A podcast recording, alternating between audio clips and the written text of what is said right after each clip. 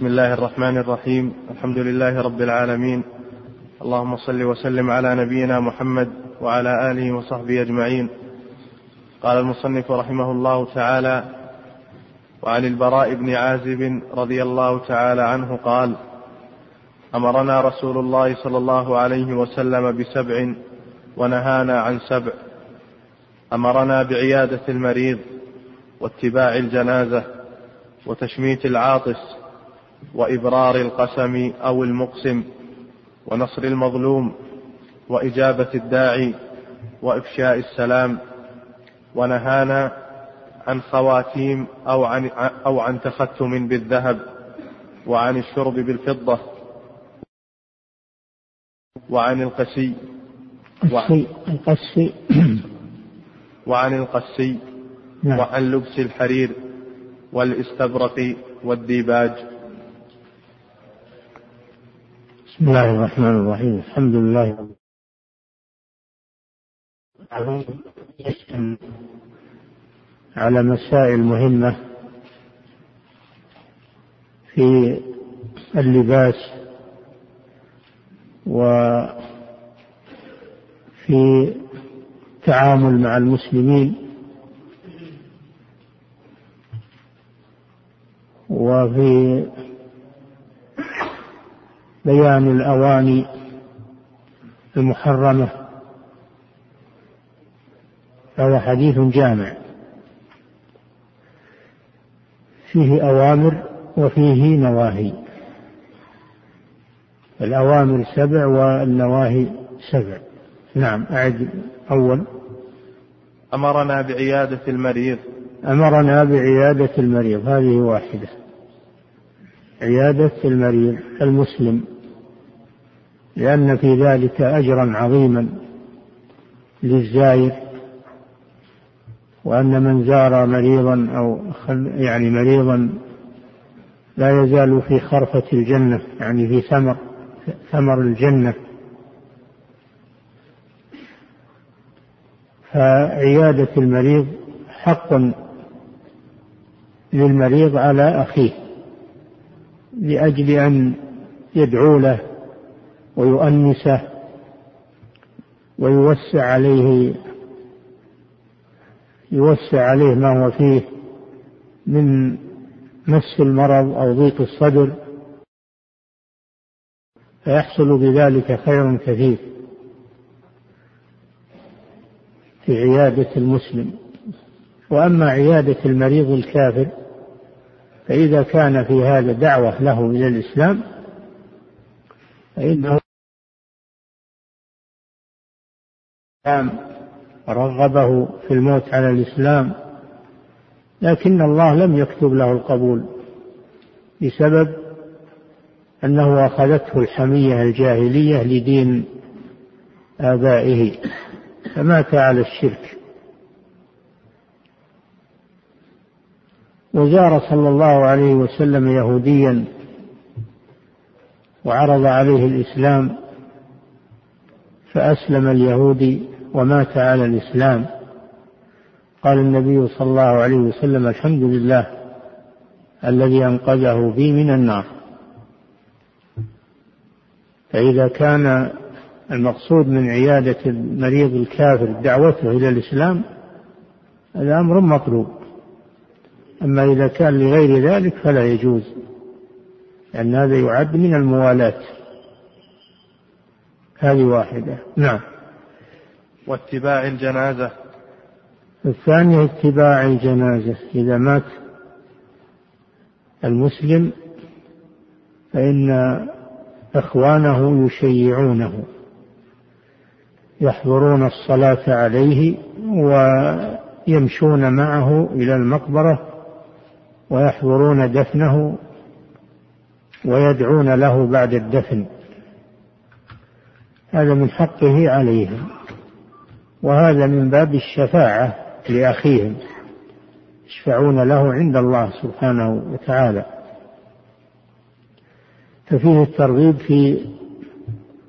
تشييع الجنائز جنائز المسلمين أما جنازة الكافر فلا يجوز للمسلم أن يشهدها ولا أن يشيعها لأن هذا يعتبر من الموالاة نعم وتشميت العاطس الثالثة تشميت العاطس العطاس هواء يخرج من طريق الأنف هواء يكون في الجي في, في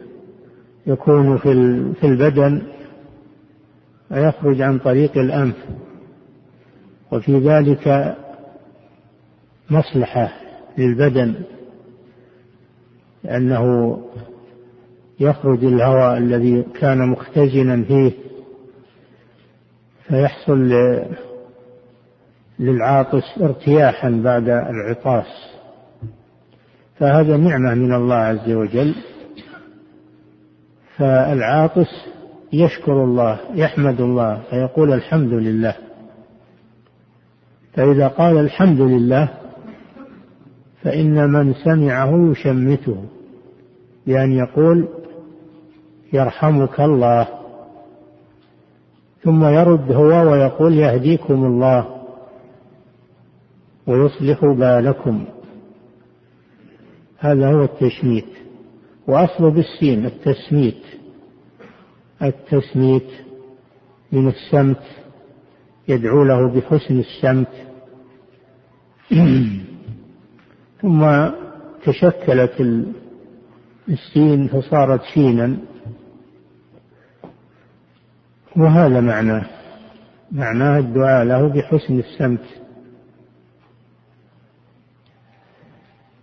وهذا مربوط ب مربوط بشرط وهو أن يحمد العاطس الله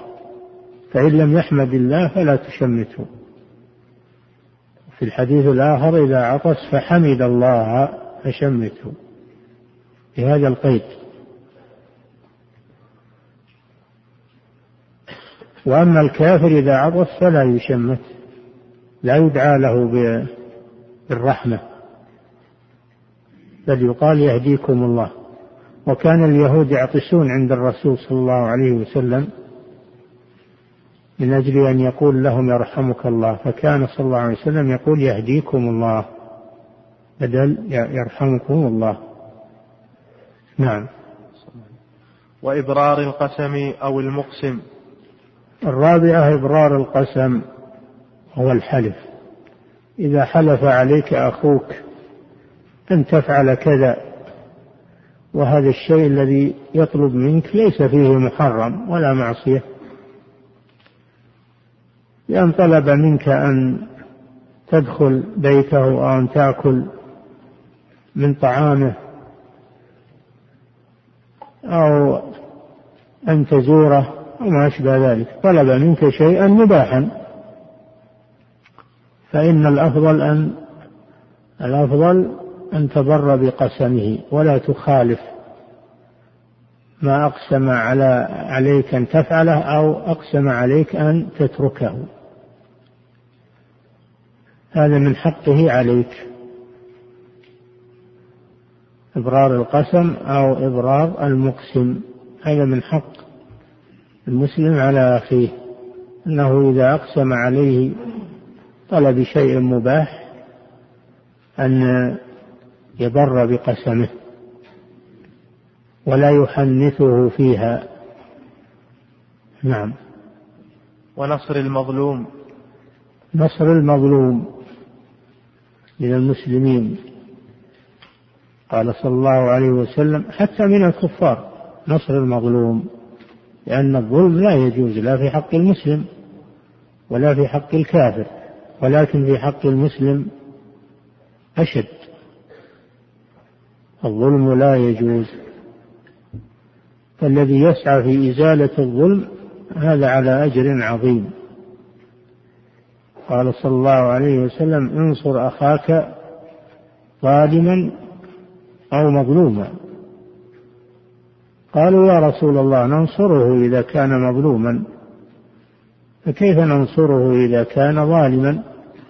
قال تحجزه عن الظلم فذلك نصره فنصر الظالم حجزه عن الظلم هذا نصره نعم وإجابة الداعي إجابة الداعي إذا دعاك في حضور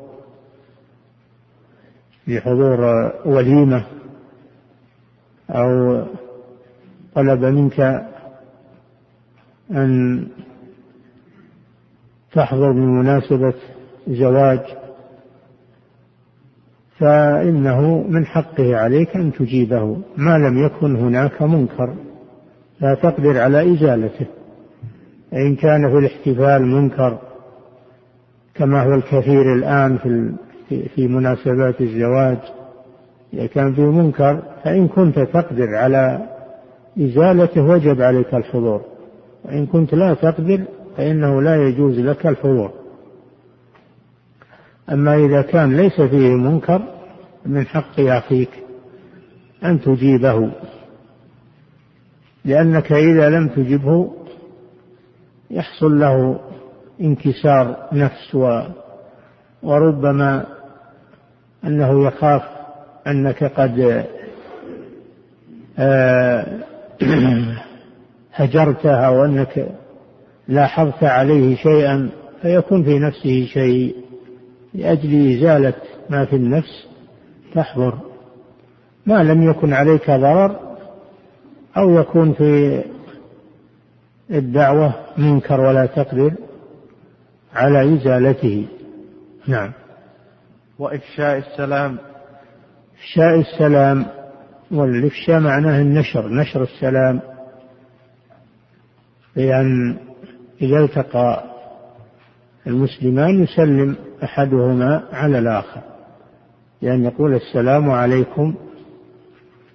ويرد الآخر فيقول وعليكم السلام قال الله جل وعلا وإذا حييتم بتحية فحيوا بأحسن منها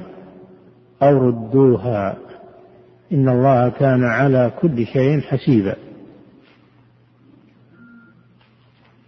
والابتداء بالسلام سنة مؤكدة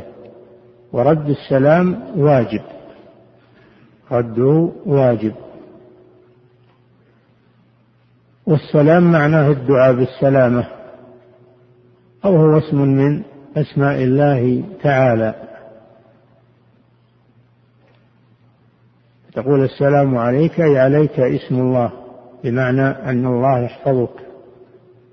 ويحوطك بعنايته أو هو دعاء بالسلامة المسلم عليه وإفشاء السلام يترتب عليه زوال ما في النفوس ويترتب عليه زرع المحبة في القلوب قال صلى الله عليه وسلم ألا أدلكم على شيء قال صلى الله عليه وسلم لا تدخلوا الجنة حتى تؤمنوا ولا تؤمنوا حتى تحابوا ألا أدلكم على شيء إذا فعلتموه تحاببتم أفشوا السلام بينكم والسلام لا يكلفك وقتا ولا مالا ولا كلمة طيبة تقولها لأخيك يحصل فيها خير كثير ونهى صلى الله عليه وسلم عن التهاجر بين المسلمين لا يسلم بعضهم على بعض وحتى لو كان بينكما سوء تفاهم فلا يجوز لك أن تهجره أكثر من ثلاثة أيام إذا كان ولا بد فإلى ثلاث ثم تسلم عليه قال صلى الله عليه وسلم لا يحل لمسلم أن يهجر أخاه فوق ثلاث يلتقيان فيعرض هذا ويعرض هذا وخيرهما الذي يبدأ بالسلام نعم ونهانا عن خواتيم أو عن تختم بالذهب هذا من أحكام اللباس نهى عن التختم بالذهب للرجال لا يجوز للرجل أن يلبس خاتم الذهب سواء كان خالصا أو شيء أو خاتم فيه ذهب حرام على الرجل قد رأى صلى الله عليه وسلم رجلا عليه خاتم آه، خاتم من ذهب رأى رجلا لابسا خاتما من الذهب فأخذه النبي صلى الله عليه وسلم وطرحه في الأرض وقال يعمد أحدكم إلى جمرة من نار جهنم فيضعها في يده فلما قام النبي صلى الله عليه وسلم قالوا للرجل خذ خاتمك انتفع به قال لا والله لا لا آخذه وقد طرحه رسول الله صلى الله عليه وسلم فتركه ولم ياخذه امتثالا لامر النبي صلى الله عليه وسلم هذا هو الايمان هذا هو الايمان الصحيح والدليل على صدق الايمان وطاعة الرسول صلى الله عليه وسلم فهذا فيه تحريم التختم بالذهب للرجال أما للنساء فهو مباح ويباح للرجل الخاتم من الفضة خاتم من الفضة يباح للرجل وقد تختم النبي صلى الله عليه وسلم بالفضة فالخاتم من الفضة مباح وكذلك الخاتم من غير الذهب ولو كان ثمينا من الألماس أو من الأحجار الكريمة أو إنما الممنوع هو التختم بالذهب فقط للرجال نعم وعن شرب بالفضة نهى صلى الله عليه وسلم عن شرب في أواني الفضة وأواني الذهب كما سبق في باب الآنية قال صلى الله عليه وسلم لا تشربوا في آنية الذهب والفضة قال صلى الله عليه وسلم الذي يشرب في آنية الذهب والفضة إنما يجرجر في بطنه نار جهنم إنما يجرجر في بطنه نار جهنم قال صلى الله عليه وسلم لا تشربوا في أوان الذهب فإنها لهم في الدنيا يعني للكفار في الدنيا ولكم في الآخرة فالمسلم لا يجوز له أن يتخذ الأواني من الذهب حتى ولو لم يستعملها لو اتخذها للزينة أو أو أو, أو تحفة من التحف عنده كاس من الذهب أو إناء من الذهب أو أي شيء مصنوع من الذهب على أنه تحفة لا يجوز له أن أن يأخذه ولا من الفضة أيضا لا يجوز له اتخاذ التحف والأواني و من الذهب أو الفضة هو هذا خاص بالأواني التي تستعمل نعم وعن المياثر عن المياثر سبق أن المراد بالمياثر المياثر جمع ميثرة وهي ما يوضع على ظهر المركوب ما يوضع على ظهر المركوب تحت الراكب فلا يكون من من اللون الأحمر الخالص نهى عن المياثر الحمر أما أن الإنسان يتخذ ميثرة يركب عليها من غير اللون الأحمر فلا بأس لكن يتخذ ميثرة من اللون الأحمر الخالص هذا لا يجوز ولا يجوز له أن يلبس الأحمر الخالص لا يجوز أنه يلبس الأحمر الخالص أما أنه يلبس شيئا فيه فيه حمرة وفيه غير الحمرة ملون هذا لا بأس إنما الممنوع الأحمر الخالص لا يلبسه ولا يركب عليه أو يفترشه نعم وعن القسي وعن القسي نسبة إلى القس وهو, وهو, لباس من الحرير لباس من الحرير يصنع في مكان يقال له القس وينسب إليه يقال قسي ويجوز الضم قسي والمراد به الحرير وهذا سبق ولا يجوز للرجل أن يلبس ملابس الحرير نعم وعن لبس الحرير نعم والاستبرق نعم أنواع هذه أنواع من الحرير القصي نوع والحرير يعني الخالص والاستبرق وهو ما غلظ من الحرير نعم كله عن الحرير بأنواعه نعم والديباج نعم نوع من الحرير أيضا الديباج ما رق من الحرير الاستبرق ما غلظ من الحرير نعم وعن ابن عمر رضي الله تعالى عنهما أن رسول الله صلى الله عليه وسلم اصطنع خاتما من ذهب فكان يجعل فصه في باطن كفه إذا لبسه فصنع الناس ثم إنه جلس على المنبر فنزعه فقال إني كنت ألبس هذا الخاتم وأجعل فصه من داخل فرمى به ثم قال والله لا ألبسه أبدا فنبذ الناس خواتيمهم وفي لفظ جعله في يده اليمنى نعم اللي فيه أن الرسول صلى الله عليه وسلم كان في أول الأمر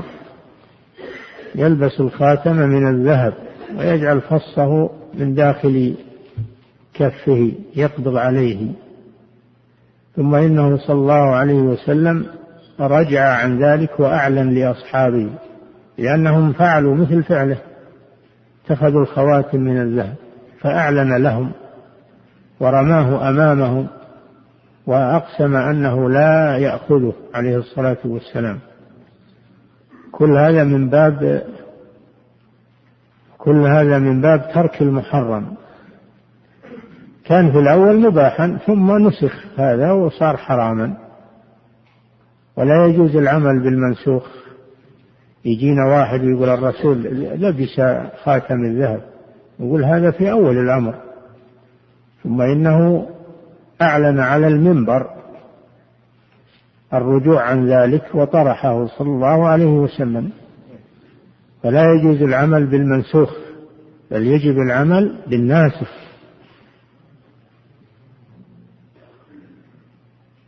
فهذا فيه تحريم الخاتم من الذهب وأن من لبسه وهو لا يدري أو لبسه متعمدا وتاب أنه يبادر بنزعه يبادر بنزعه وإذا كان الناس اقتدوا به فإنه يعلن يعلن ذلك لهم وهذا يشمل كل من ارتكب خطأ أو أفتى بفتاوى خاطئة ثم تراجع وتاب أن يعلن ذلك للناس من أجل أن لا يعتمدوا على فتواه أو على قوله بل يعلن هذا للناس خصوصا من هم قدوة يقتدي بهم الناس فإذا تبين لهم أنهم أخطأوا في شيء في فعل أو في قول والناس قلدوهم يجب عليه أن يعلن هذا يعلن هذا للناس حتى يتركوا هذا الشيء أو تبرأ ذمته هو هكذا فعل النبي صلى الله عليه وسلم ثم في آخر الحديث أنه جعله في يمينه مسألة أنه يلبس الخاتم في يمينه أو في يده اليسرى هذا يتبع العادات يتبع العادات هو مباح أنه يلبسه في اليمين أو في اليسرى مباح لكن إذا كان الناس يلبسون في, في اليسار يلبس مثلهم ولا يخالفهم إذا كانوا يلبسون في اليمين يلبس مثلهم أما أنه يشذ عن الناس ويصير محل شهرة ومحل انتقاد فلا ينبغي هذا نعم ثم قال والله لا ألبسه أبدا فنبذ الناس خواتيمهم هذا فيه الاقتداء بالرسول صلى الله عليه وسلم المبادرة بالاقتداء نبذوه في الحال ما قال أحد منهم لا بصبر لما أروح ولما لا في الحال نبذوه فهذا فيه المبادرة بالامتثال حينما يسمع المسلم حينما يسمع النهي عن الرسول صلى الله عليه وسلم فإنه يبادر بالامتثال قال تعالى وما كان لمؤمن ولا مؤمنة إذا قضى الله ورسوله أمرا أن يكون لهم الخيرة من أمرهم من يعص الله ورسوله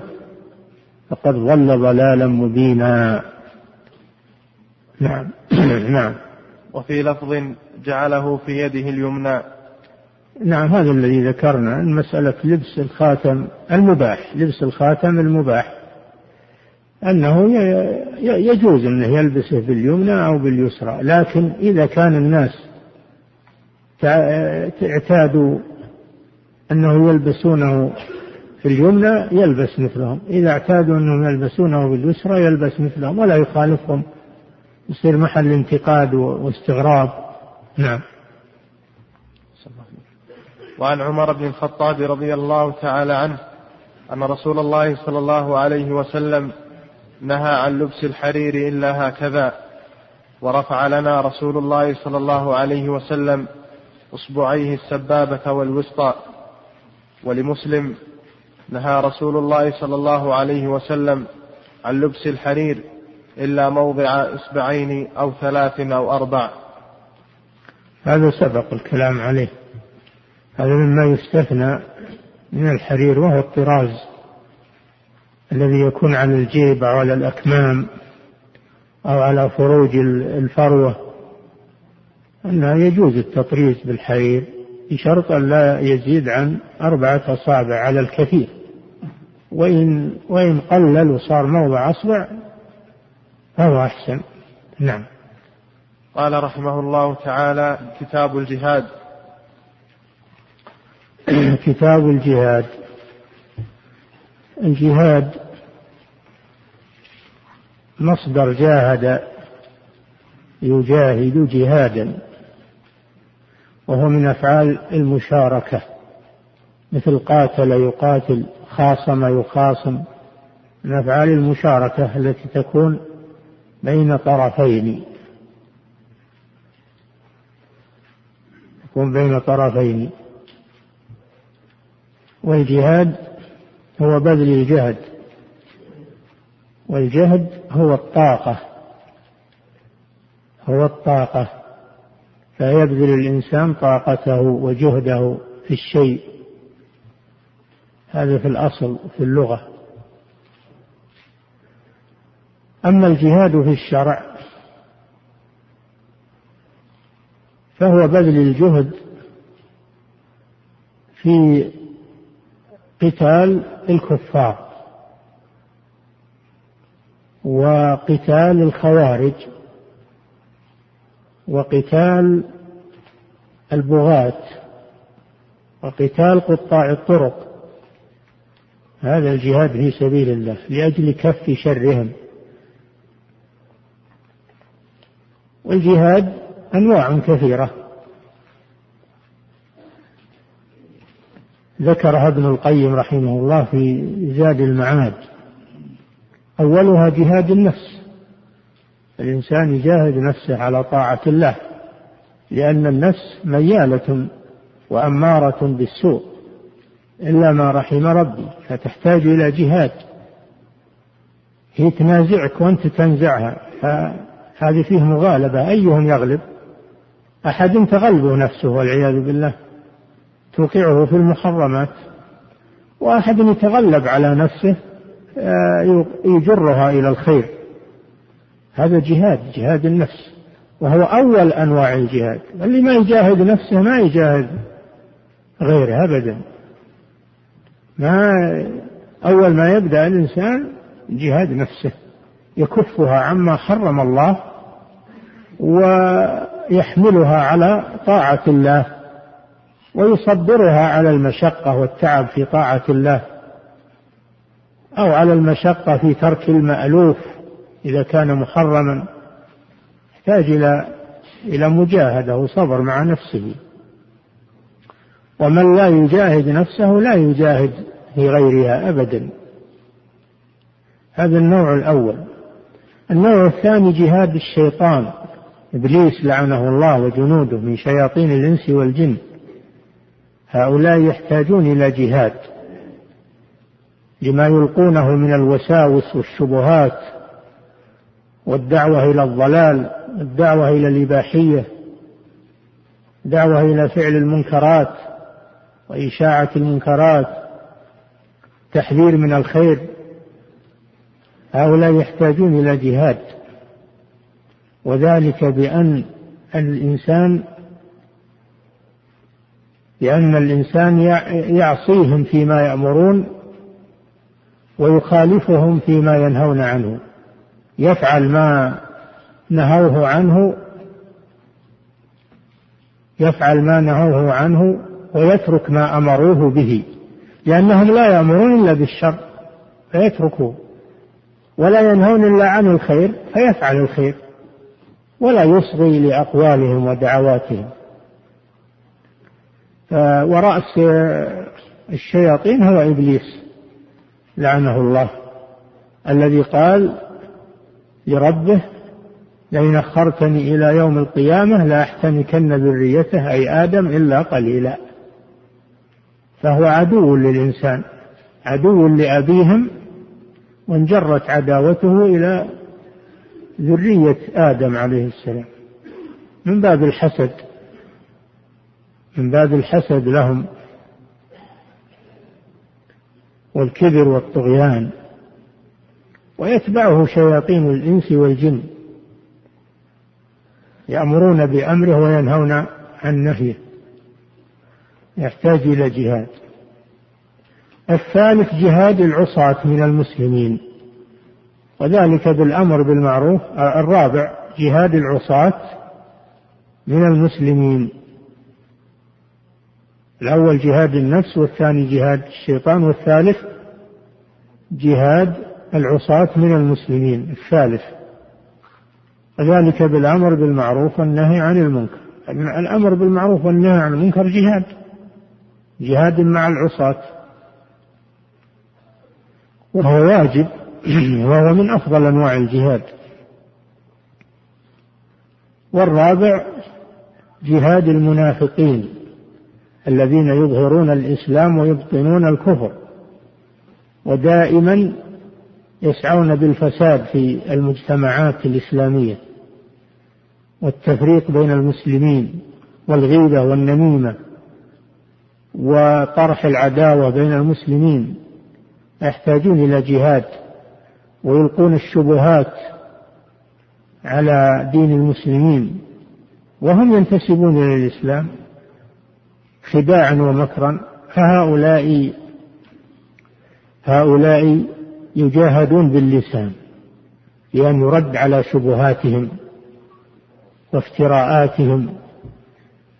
بالمشافهه او بالقلم او بالمحاضره او بالخطبه او بالدروس تنقض شبهاتهم وتدحض افتراءاتهم حتى لا تروج على الناس هذا من الجهاد في سبيل الله الخامس جهاد الكفار وذلك بقتالهم بعد دعوتهم الى الله الخامس جهاد الكفار وهذا هو المقصود في هذا الباب جهاد الكفار لأجل إعلاء كلمة الله عز وجل ودحض الكفر هذا هو الجهاد في سبيل الله عز وجل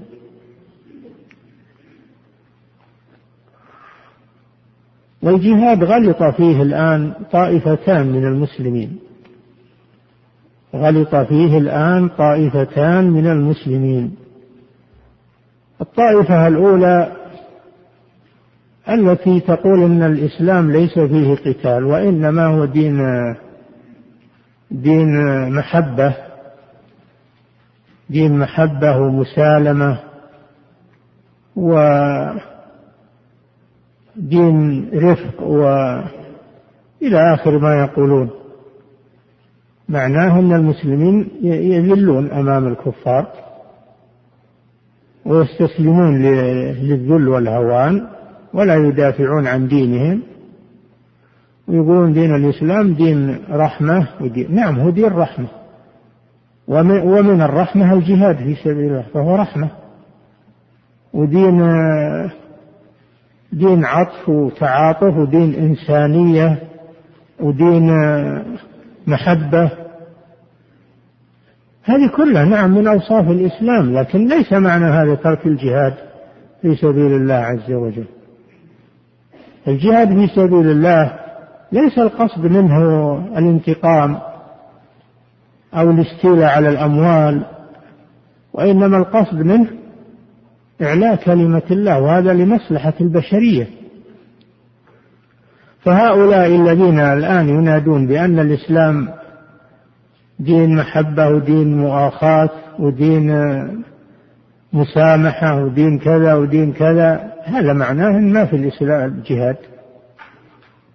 وهم يريدون الرد على اليهود والنصارى الذين يقولون إن الإسلام دين, دين دموي ودين إرهابي ودين قتال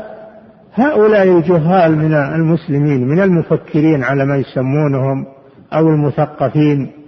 الذين ليس عندهم علم يريدون أن يردوا عليهم لكن ما أحسنوا الرد والرد لا يبد يكون من عالم ما يكون من مفكر ولا من مثقف ولا من متحمس ما يصلح هذا رد الباطل بالباطل يزيد الباطل شرا فهم يريدون الرد على الكفار لكن ما هو بهذا طريق الرد الرد على الكفار الذين يقولون ان الاسلام دين دموي ودين قتال ان نقول اولا انتم اللي دينكم دموي انتم الذين الان تقتلون المسلمين تؤذونهم تحتلون بلادهم تنهبون خيراتهم تهدمون بيوتهم وتشردونهم هذا هو الواقع منهم في العراق والواقع منهم في افغانستان والواقع منهم في بلاد المسلمين كيف يقولون ان الاسلام دين دموي دموي وهذا فعله الدموي عندهم هم اين الحروب الصليبيه التي استمرت سنين طويله واحتلوا بيت المقدس واستولوا عليه تسعين سنه تحت وطأتهم وفتكوا بالمسلمين ولم يخلص بيت المقدس الا صلاح الدين الأيوبي رحمه الله فالحقيقة أن, أن, أن هذا منجر عليهم هم مثل ما يقال رمتني بدائها وانسلت هذا داعهم هم هو دينهم دين يعني ما هو دينهم الذي جاء به أنبياؤهم حاشا وكلا لكن دينهم المحرف المبدل المغير الممسوخ هو الذي يفعلون هذا الفعل فهم يدعون إلى التسامح وإلى المحبة وينددون بالإسلام لأن لكنهم هم اللي عندهم الدموية وعندهم القتل والقتيل والتشريد وخراب الديار هذا الوجه الأول من الرد عليهم أننا نرد مقالتهم عليهم نقول هذا هو فعلكم الآن بالمسلمين الوجه الثاني أن المسلمين لا يجاهدون من باب الانتقام وإنما يجاهدون من باب الرحمة بالبشرية لتخليصها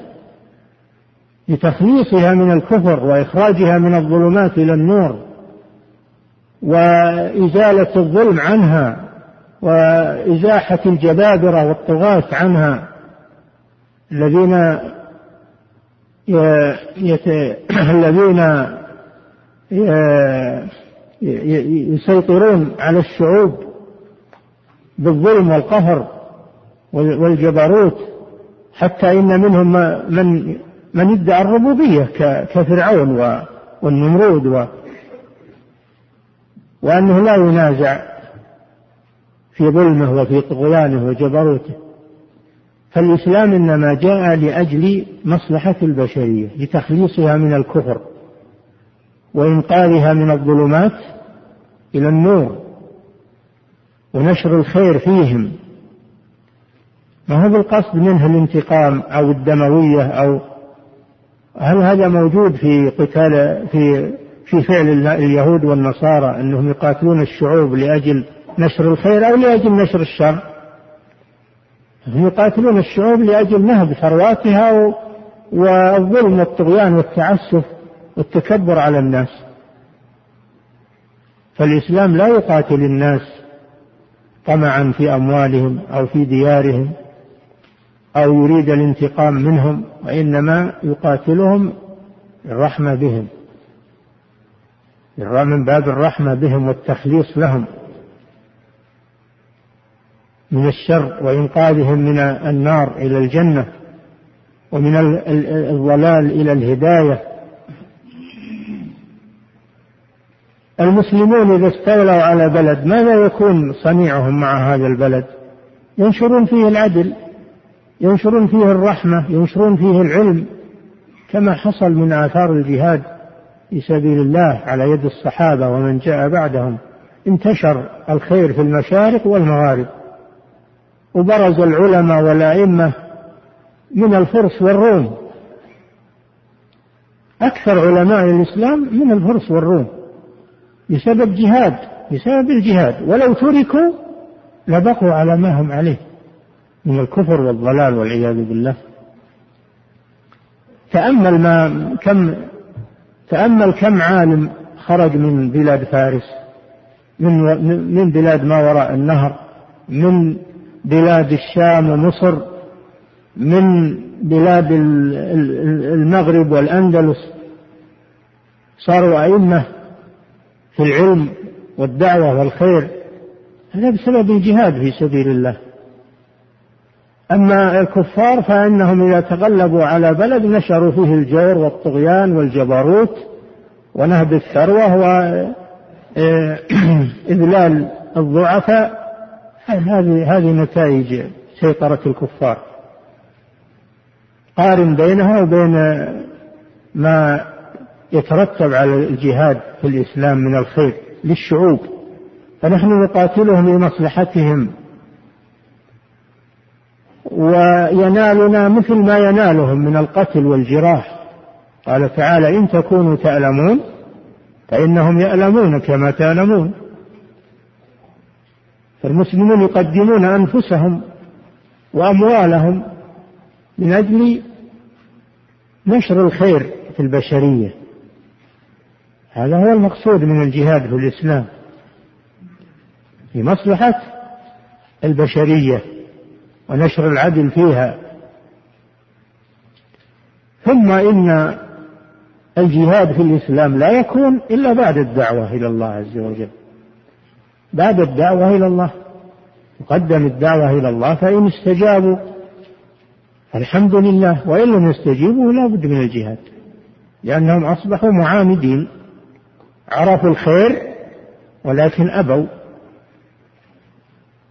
فلا بد من من قتال ولو تركوا لنشروا الكفر في الأرض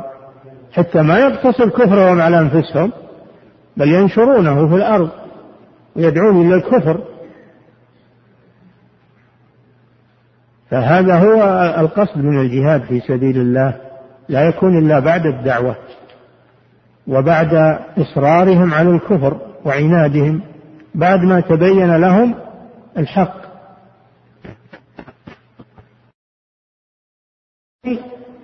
المسلمون إذا إذا استولوا على بلد ماذا يصنعون فيه؟ يستذلون أهله؟ يجبرونهم؟ لا، يكرمونهم ويرحمون ومن أسلم منهم هذا خرج من الظلمات إلى النور فالمسلمون لا يقاتلون إلا بعد الدعوة وتعذر قبول الحق هذه واحدة الثانية أنهم لا يقتلون كل أحد من الكفار لا يقاتلون من سالم ولم يؤذ المسلمين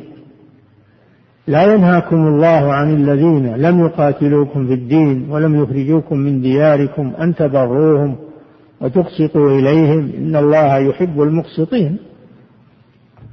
ولا يقتل الطفل ولا يقتل المرأة ولا يقتل الشيخ الهرم ولا يقتل الرهبان الذين تركوا الدنيا وأقبلوا على العبادة بزعمهم كفرهم قاصر عليهم من تعرض لهم إنما يقتل الداعية الذي يدعو إلى الكفر الذي ينتشر كفره على غيره هذا يقاتل ويقتل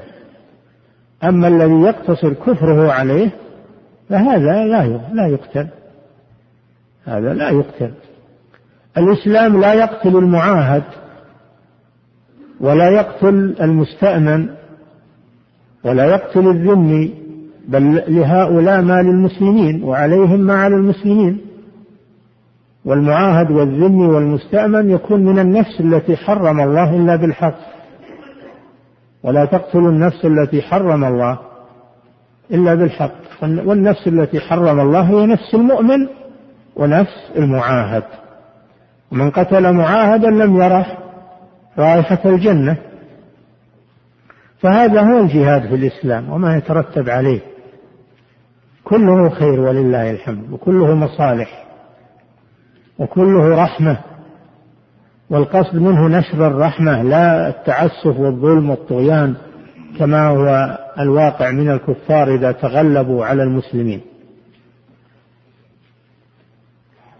هذه طائفة وهذا ملخص الرد عليها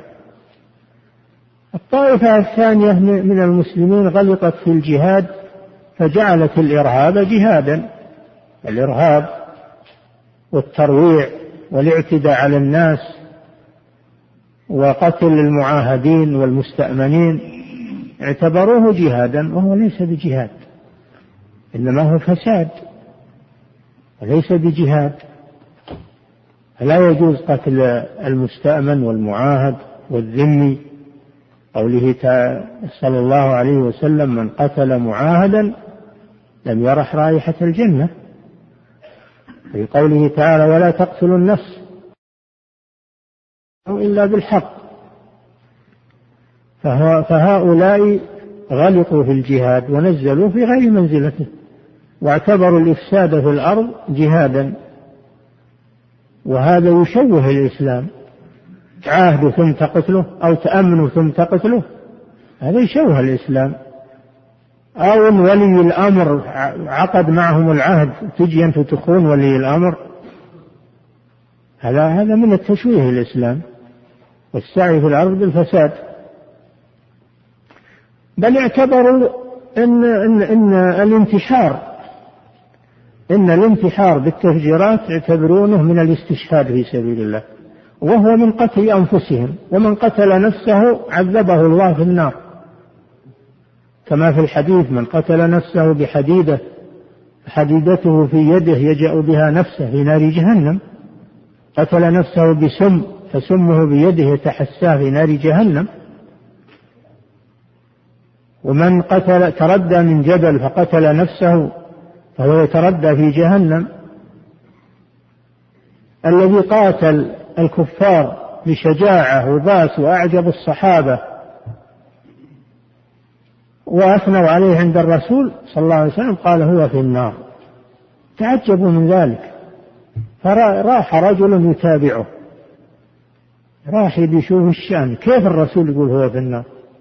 فالرجل لما جرح واشتد به الألم جزع والعياذ بالله فقتل نفسه قتل نفسه فجاء إلى الرسول صلى الله عليه وسلم ذلك الرجل وأخبره أخبره بشأن الرجل الذي قال هو في النار الرسول لا ينطق عن الهوى صلى الله عليه وسلم فدل على أن الذي يقتل نفسه فهو في النار وهؤلاء يقولون لا اللي يقتل نفسه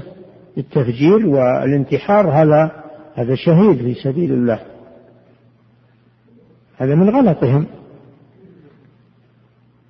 وعدم فقههم في دين الله وكذلك الخوارج الذين يخرجون على ولي الامر ولي امر المسلمين لمجرد خطا يلاحظونه عليه الرسول صلى الله عليه وسلم امرنا بالسمع والطاعه ولو كان الولاه عندهم اخطاء ما لم تصل الى حد الكفر ما لم تصل الى حد الكفر اما ما دامت الاخطاء دون الكفر فإننا نطيعهم نصبر على ذلك لأن الصبر على ما عليهم من الملاحظات أخف من المفاسد التي تترتب على الخروج عليهم من سفك الدماء واختلال الأمن وضياع وتسلط العدو علينا فهذا من غلطهم أيضا من غلط الخوارج والمعتزلة ومن تأثر بهم من شباب العصر اليوم من الانتحاريين والإرهابيين هذا هذا غلط في الجهاد، ليس هذا هو الجهاد في سبيل الله. هذا ليس هو الجهاد في سبيل الله. فيجب التنبه لهذا الأمر العظيم وأن أحدا لا يتكلم في مسائل الدين والمسائل الكبار الخطرة إلا عن علم وعن بصيرة لا يتكلم عنها بجهل ثم يقع في الخطأ والخطر ويوقع غيره أيضا فالأمور تحتاج إلى بصيرة وتحتاج إلى علم وتحتاج إلى عقلية ومشورة بين المسلمين إن تنازعتم في شيء فردوه إلى الله والرسول وإذا جاءهم أمر من الأمن أو الخوف أذاعوا به ولو ردوه إلى الرسول وإلى أولي الأمر منهم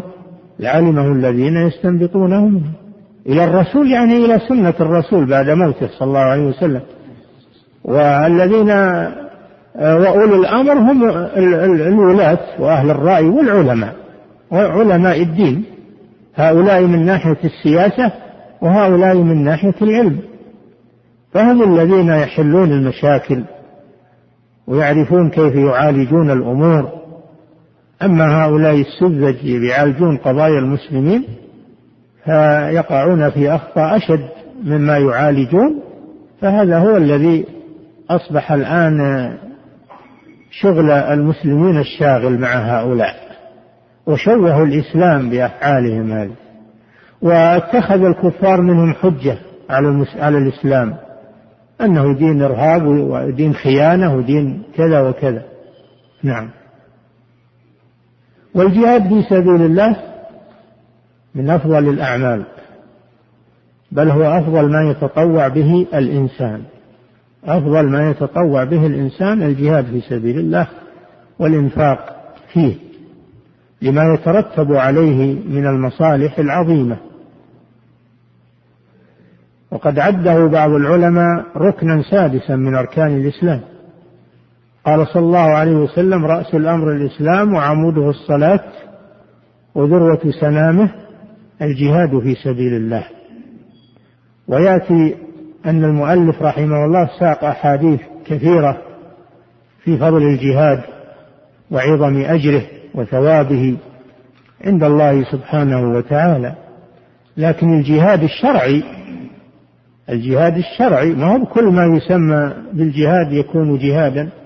الجهاد الشرعي الصحيح هو المقصود المنضبط بالضوابط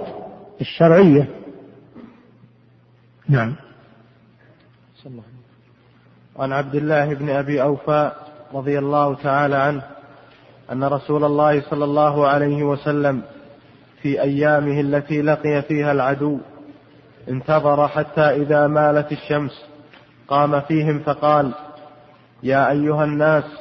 لا تتمنوا لقاء العدو واسألوا الله العافية فإذا لقيتموهم فاصبروا واعلموا أن الجنة تحت ظلال السيوف ثم قال النبي صلى الله عليه وسلم اللهم منزل الكتاب ومجري السحاب وهازم الأحزاب اهزمهم وانصرنا عليهم نعم هذا فيه بيان آداب الجهاد وما ينبغي للقائد قائد الجيش أن يفعله فهذا رسول الله صلى الله عليه وسلم هو قائد الجيش في بعض المغازي كان يقود الجيوش هو بنفسه صلى الله عليه وسلم واحيانا يؤمر عليها اميرا ينوب عنه عليه الصلاه والسلام ففي المغازي التي او بعض المغازي التي قادها بنفسه عليه الصلاة والسلام حصل منه هذا التوجيه للجنود جنود التوحيد وجنود الإسلام أنه انتظر حتى زالت الشمس فدل على أن القتال يكون إما في أول النهار أو في آخر النهار يعني في البردين هذا أحسن ما يكون للجهاد أما وقت شدة الحر وقت آه، شدة القيلولة فإنه لا يكون الجهاد مناسبا بل يكون في أول النهار أو في آخر النهار ولهذا انتظر صلى الله عليه وسلم حتى زالت الشمس دخل وقت الظهر ثم قبل أن يباشروا الجهاد قام فيهم خطيبا وألقى فيهم الإرشادات والتوجيهات دل على أن قائد الجند يوجه الجند ويرشدهم ويأمرهم وينهاهم فخطب صلى الله عليه وسلم وقال أيها الناس لا تتمنوا لقاء العدو الإنسان ما يقول ليتي ألقى العدو والله لا أسوي وأقول لا لا تقول هذا ما تدري وش يصير لك ربما أنك تجبن ربما أنك تهرب ولا تصبر فلا تدري ماذا يحصل لك هذا من ناحية الناحية الثانية أنك بهذا تزكي نفسك أنك تزكي نفسك فأنت لا تتمنى لقاء العدو لا تتمنى الموت جاء النهي عن تمني الموت التمني والنهي عن تمني لقاء العدو والتمني آه وتمني المكاره حتى يصبر عليها بزعمه ما يتمنى هذا الشيء لكن إذا وقع فيه فإنه يصبر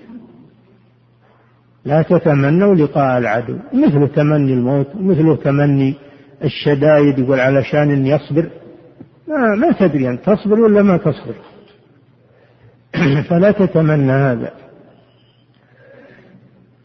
فإذا لقيتموهم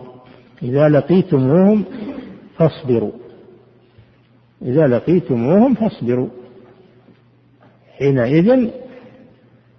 المطلوب منكم الصبر والثبات وعدم الفزع وعدم الفرار يا أيها الذين آمنوا إذا لقيتم فئة فاثبتوا اثبتوا لأنهم لو شافاكم فيكم رهب ولا فيكم انهزام تسلطوا عليكم لكن إذا ثبتتم فإنهم يجبنونهم إذا لقيتم فئة فاثبتوا واذكروا الله كثيرا لعلكم تفلحون وأطيعوا الله ورسوله ولا تنازعوا فتفشلوا وتذهب ريحكم واصبروا إن الله مع الصابرين ولا تكونوا كالذين خرجوا من ديارهم بطرا ورئاء الناس ويصدون عن سبيل الله هذه تعليمات من الله جل وعلا وقد علمها الرسول صلى الله عليه وسلم لأصحابه كما في هذا الحديث إذا لقيتموهم فاصبروا على الجلاد والجهاد والقتال ولا تروهم منكم الضعف أو الهرب أو غير ذلك ولذلك الصحابة كانوا إذا لقوا العدو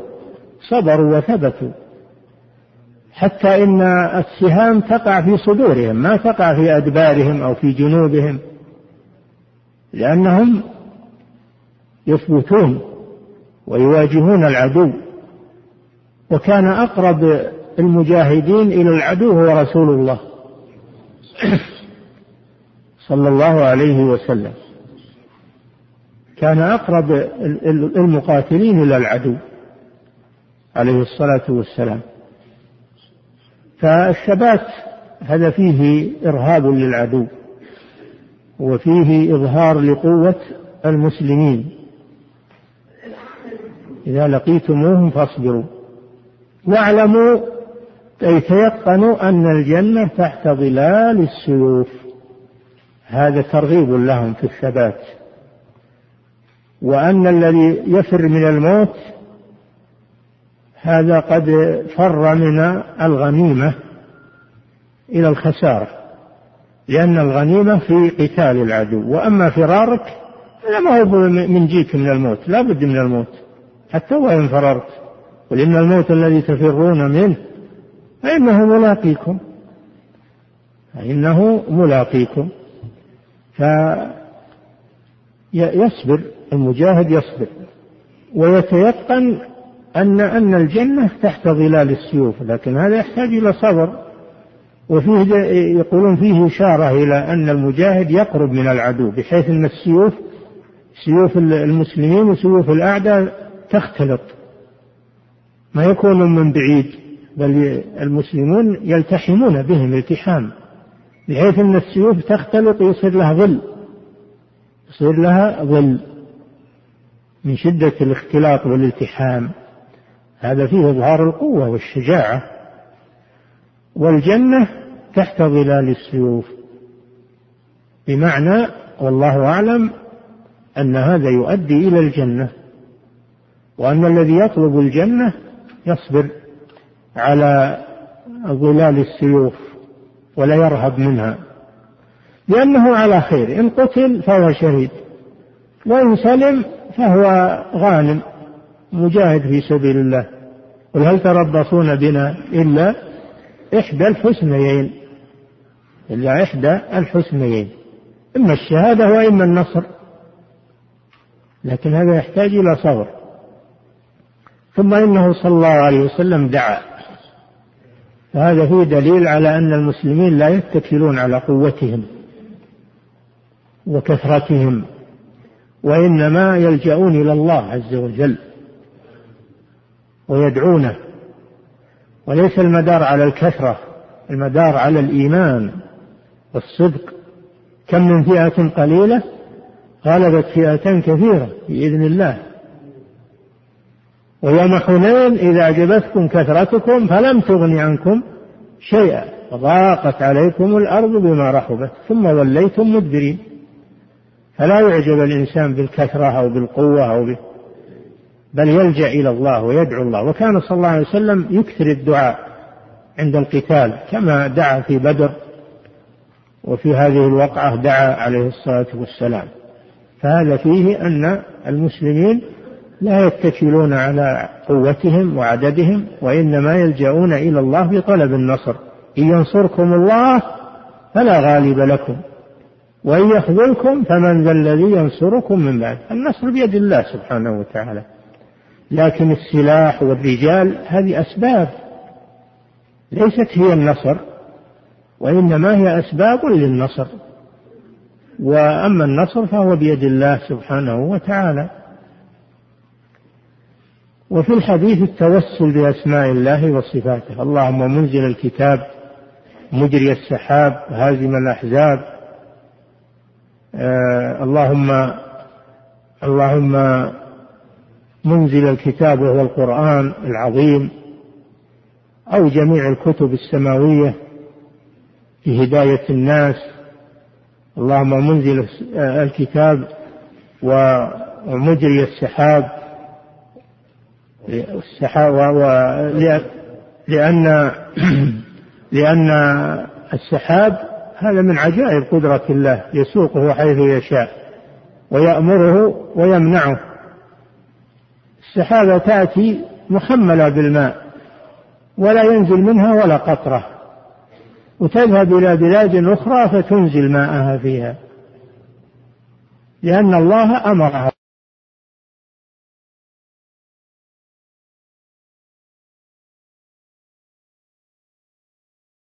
الذي يجري السحاب هو الله جل وعلا وهازم الأحزاب هازم الأحزاب يعني من الكفار الذين تحزبوا على رسول الله صلى الله عليه وسلم هزمهم الله كما في وقعة الأحزاب هذا توسل بأسماء الله وصفاته سبحانه وتعالى الله تعالى أعلم وصلى الله وسلم على نبينا محمد وعلى آله وصحبه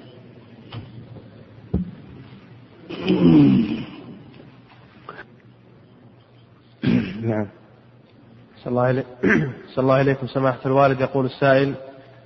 في كثير من الأعراس يوجد فيها تصوير فهل نجيبه أم ننكر بالقلب ونحضر إذا علمتم أن فيها تصوير أو غلب على ظنكم أن فيها تصوير فإن كان في حضوركم منع للتصوير فاحضروا يجب عليكم الحضور لأجل إجابة الدعوة ولأجل إنكار المنكر أما إذا كنتم لا تؤثرون فيهم وسيستمرون في التصوير فلا تحضروا لا تحضروا ما فيه منكر وأنتم لا تقدرون على إزالته نعم صلى الله عليكم سماحة الوالد يقول السائل وبالمناسبة يعني تعين على طلبة العلم أنهم ينصحون الناس عن هذه الأمور ينصحونهم عن التصوير في الحفلات وترك النساء والسفهاء يعبثون يصورون وهذا يرجع إلى القائم على الحفل هو المسؤول عن هذا وهذا في ذمته يجب أنه أول شيء أنه ما يخلي المسألة فوضى ويكثر من الناس ويكثر من الغوغة والصبيان بل تكون الدعوة محددة لأشخاص عقلاء رجال عقلاء ما تكون الدعوة بهذه الصفة فوضى يفتح الباب من هب ودب ولا تضبط الأمور بل على من يقيم الوليمة أنه يعتني بها وأنه يحدد المدعوين ويمنع السفهاء نعم صلى الله عليكم سماحة الوالد يقول السائل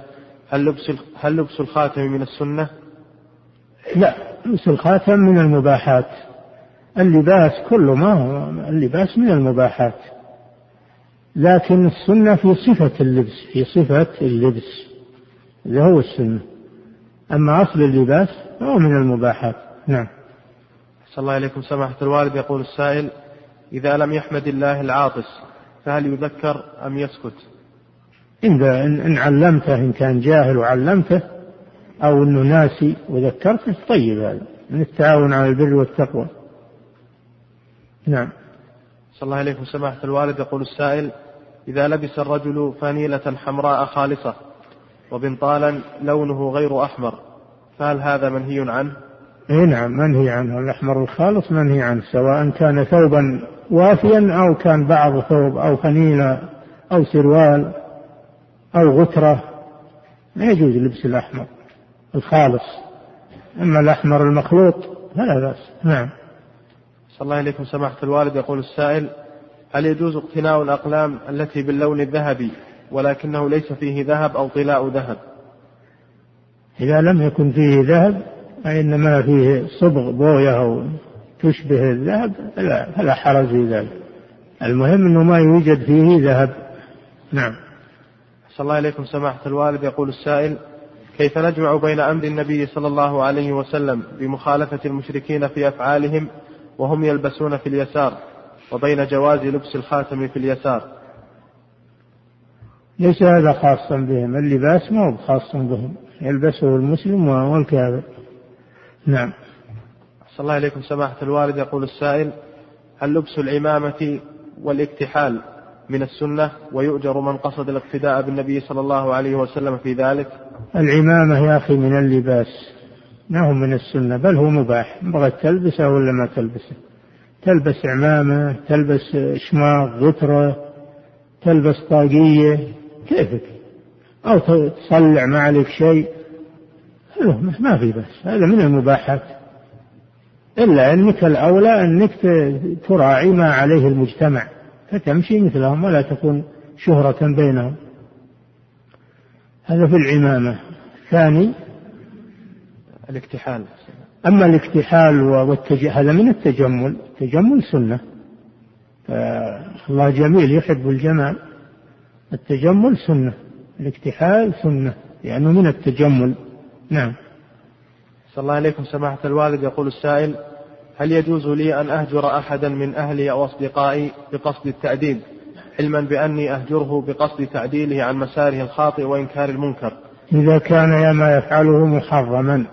ونصحته ولم يمتثل وكان في هجره زجر له فاهجره أما إذا كان ما الشيء اللي فعله شيء يسير ما يقتضي الهجر أو أنه الهجر ما ينفع فيه بل يزيده شرا فإنك لا تهجره بل تستمر على النصيحة معه نعم أحسن الله إليكم سماحة الوالد يقول السائل ما حكم لبس الذهب المحلق للنساء وهل يعتد بخلاف من خالف في ذلك الحمد لله ما خالف فيها أحد يعتد به إلا قول شاذ لا يعتبر والخواتم كانت على نساء الصحابة وهي محلقة والقلايد كانت على نساء الصحابة في عهد الرسول صلى الله عليه وسلم يلبسن القلائد ويلبسن الخواتم ويلبسن الخلاخيل على الرجلين ولم ينكر النبي صلى الله عليه وسلم هذا نعم صلى الله عليكم أما حديث النهي عن الذهب المحلق اللي تمسك بها بعض الباحثين فهذا حديث شاذ يخالف الأحاديث التي هي أصح منه نعم صلى الله عليكم سماحة الوالد يقول السائل هل ما ندعو به بقولنا اللهم أقم علم الجهاد يعد من تمني لقاء العدو المنهي عنه لا هذا من, من الدعاء لأن يعني الجهاد إذا لم يقم حصلت مفاسد فهو دعاء بإقامة الجهاد الشرعي الجهاد الشرعي ما هو بالجهاد اللي يظن بعض الجهال جهاد لا الجهاد الشرعي المستوفي لشروطه هذا من الدعاء نعم صلى الله عليكم سماحة الوالد يقول السائل ما الذي يباح للرجل من الفضة يباح للرجل من الفضة الخاتم وقبيعة السيف قبيعة السيف وحلية المنطقة وهي الكمر اللي يلبسه الإنسان يصير موشا بالفضة لا بأس نعم صلى الله عليكم سماحة الوالد يقول السائل ذكر بعض أهل العلم أن التشميت ثلاث مرات فما بعدها يدعى للعاطس بالشفاء فهل يصح ذلك؟ نعم نعم شمته في المرة الأولى والثانية أما في الثالثة والرابعة فهذا يكون فيه زكام ما هو هذا العطاس هذا نتيجة مرض فيدعو له بالشفاء نعم صلى الله إليكم سماحة الوالد يقول السائل قال بعض أهل العلم بأن إجابة الوليمة واجبة إذا كانت وليمة عرس أما غيرها فمستحب نعم هذا نص عليه وليمة العرس لها خاصية ويجب الدع... إجابة الدعوة إليها ما لم تشتمل لأن الرسول صلى الله عليه وسلم قال فيها ومن لا يجب قد عصى الله ورسوله هذا في وليمة العرس دل على أن أن الإجابة واجبة إلا إذا اعترض هذا منكر لا تقدر على إزالته نعم أحسن الله عليكم سماحة الوالد يقول السائل من هو ولي الأمر هل هو الأب والأم أم هو الحاكم ومن هو الذي يجب الاستئذان منه عند الخروج للجهاد كلاهما ولي الأمر إذا أطلق فالمراد به ولي الأمر المسلمين الولي العام وإذا قيد قال ولي أمر الطفل أو ولي أمر المرأة المراد به قريبها أو زوجها فلا بد في الجهاد لا بد من الاستئذان من الوالدين أولا ثم من ولي الأمر نعم صلى الله عليكم سماحة الوالد يقول السائل ما حكم السلام على المبتدع وإذا سلم هل أرد عليه البدعة تختلف البدعة تختلف إذا كانت تقتضي الكفر مثل دعاء غير الله والذبح لغير الله والنذر لغير الله هذه كفر هذا لا يسلم عليه وأما إذا كانت البدعة دون الكفر فيسلم عليه لأنه لا يزال مسلما إلا إذا كان في هجره إذا كان في هجره وعدم السلام عليه زجر له عن المعصية وعن البدعة ويتأثر بذلك حتى يتوب فهذا لا بأس نعم الهجر مشروع نعم صلى الله عليكم سماحة الوالد يقول السائل ما رأيكم في كتاب البدع لابن وضاح وهل تنصحون بقراءته هذا جيد كتاب البدع لابن وضاح مرجع عظيم من مراجع العلم ويرجع إليه كذلك الاعتصام للشاطبي وكذلك الباعث على إنكار البدع والحوادث لأبي شامة إلا أن فيه أنه عفى الله عنها جاز بدعة المولد وقال أنه تعظيم للرسول صلى الله عليه وسلم هذه غلطة منه لكن كتابي جملته جيد وفيه كتب مؤلفة في النهي عن البدع نعم أحسن الله إليكم هل يبلغ الأجر بالاتصال على المريض إذا كان مكانه بعيدا عني ولم أستطع الذهاب إليه إيش يقول هل يبلغ الأجر بالاتصال على المريض بحسبه نعم إذا لم تستطع الذهاب إليه واتصلت به الجوال أو بالتلفون هذا نوع من من الزيارة وتأنيسه لك لك في ذلك أجر لكن ليس مثل أجر من ذهب وسار إليه وزاره في منزله أو في أو في المستشفى هذا أبلغ نعم صلى الله عليكم سماحة الوالد يقول السائل هل يجوز افتراش القماش الأحمر والنوم عليه؟ لا الأحمر ما يستعمل ما يستعمل لا فراش ولا لحاف ولا الأحمر الخالص نعم بالنسبة للرجال أما النساء هذا لباسهم النساء هذا لباسهن يعني ما يخالف نعم صلى الله عليكم سماحة الوالد يقول السائل إذا سلم علي الكافر بتحية كاملة السلام عليكم ورحمة الله وبركاته هل أرد عليه بنفس ما قال لا الرسول صلى الله عليه وسلم حدد قال إذا سلموا عليكم فقولوا وعليكم فتقول وعليكم بس يكفي نعم صلى الله عليكم سماحة الوالد يقول السائل بعض إخواني يسهرون بالليل وينامون بالنهار وهم لا يصلون إلا إذا قاموا ويجمعون أكثر من صلاة وقد نصحتهم ولم يستجيبوا وأنا الآن هاجرهم ولا أكلمهم ولا أسلم عليهم وهم يسلمون علي وأنا لا أرد عليهم فهل يحق لي ذلك وهل فعلي صحيح؟ أول شيء هؤلاء لا تسكن معهم إذا كنت تقدر على الانعزال عنهم والسكنة وحدك فأبعد عنهم أما مسألة السلام عليهم فكما ذكرنا إذا كان السلام عليهم تأثير عليهم بالتوبة وقبول النصيحة سلم عليهم أما إذا كان أنهم مستمرين ولا يقبلون النصيحة وكان في ترك السلام عليهم زجر لهم يتوبون فهذا من من وسائل العلاج لهم وقد هجر النبي صلى الله عليه وسلم الثلاثة الذين خلفوا ثلاثة الذين خلفوا تخلفوا عن غزوة آه، عن غزوة تبوك من غير عذر هجرهم النبي صلى الله عليه وسلم خمسين ليلة حتى تاب الله عليهم نعم صلى الله عليكم سماحة الوالد يقول السائل جاء في الحديث القدسي ابن آدم مرضت فلم تعدني إلى قوله أما علمت أنك لو عدته لوجدتني عنده هل القول في في شرح هذا الحديث وجدت ثوابي وكرامتي يكون من باب التأويل؟ لا ما هو من باب التأويل ما هو من باب التأويل هذا هو شرح الحديث الحديث جاء جاء شرحه فيه لو وجدتني عنده يعني وجدت أنني أنني أنني أطلع على هذا العمل وأثيب عليه نعم صلى الله عليكم سمع الله جل وعلا عند كل شيء بمعنى أنه قريب سبحانه وتعالى هذه عندية قرب ما هي بعندية مكان عندية قرب فهو فوق عرشه وهو عند المريض وعندنا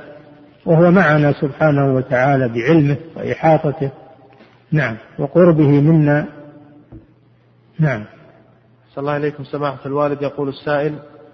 ما حكم العمليات الاستشهادية في بعض بلاد المسلمين وأنهم لا يملكون إلا ذلك وليس عندهم أسلحة ولا يستطيعون أن ينتقموا من العدو إلا بذلك الجهاد ما هو بفوضى ولا هو بعمليات إلا إذا قاده ولي الأمر ونظمه ولي الأمر وكون جيشا فيكون الجهاد يقوم الجهاد أما مسألة هل هل هل أحداث التي دمرت المسلمين وسلطت العدو فهذه ما فيها مصلحة بل فيها مضرة على المسلمين عاش المسلمون مع الرسول صلى الله عليه وسلم في مكة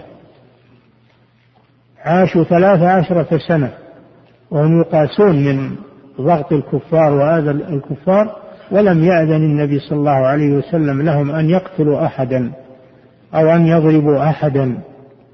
بل إن الله يأمره بالصبر والصفح يأمر رسوله صلى الله عليه وسلم بالصبر والصف وعدم عدم الجهاد كان الجهاد محرم في مكة لا يجوز للمسلمين أن يجاهدوا وهم في مكة لأنهم ضعفاء والعدو أقوى منهم فلو جاهدوا في مكة لقضى الكفار على المسلمين فينبغي معرفة هذه الأمور ولا الفوضى يعني ما تجر إلا الشر والانتحار والتفجيرات يعني ما تجر إلا الشر مع أن هؤلاء الذين يقتلون من الكفار في بلادنا قد يكون محقون دماءهم بالعهد أو بالأمان لا يجوز الاعتداء عليهم هذه خيانة نعم صلى الله إليكم سماحة الوالد يقول السائل كيف نجمع بين عدم تمني الموت وبين قول الرسول صلى الله عليه وسلم من مات ولم يغزو ولم يحدث نفسه بالغزو مات على شعبة من النفاق هذا يتمنى الغزو ما يتمنى الموت يا أخي ما ما فهمت الحديث يتمنى الغزو والجهاد في سبيل الله ما يتمنى الموت نعم صلى الله عليكم سماحة الوالد يكفي نقف عند هذا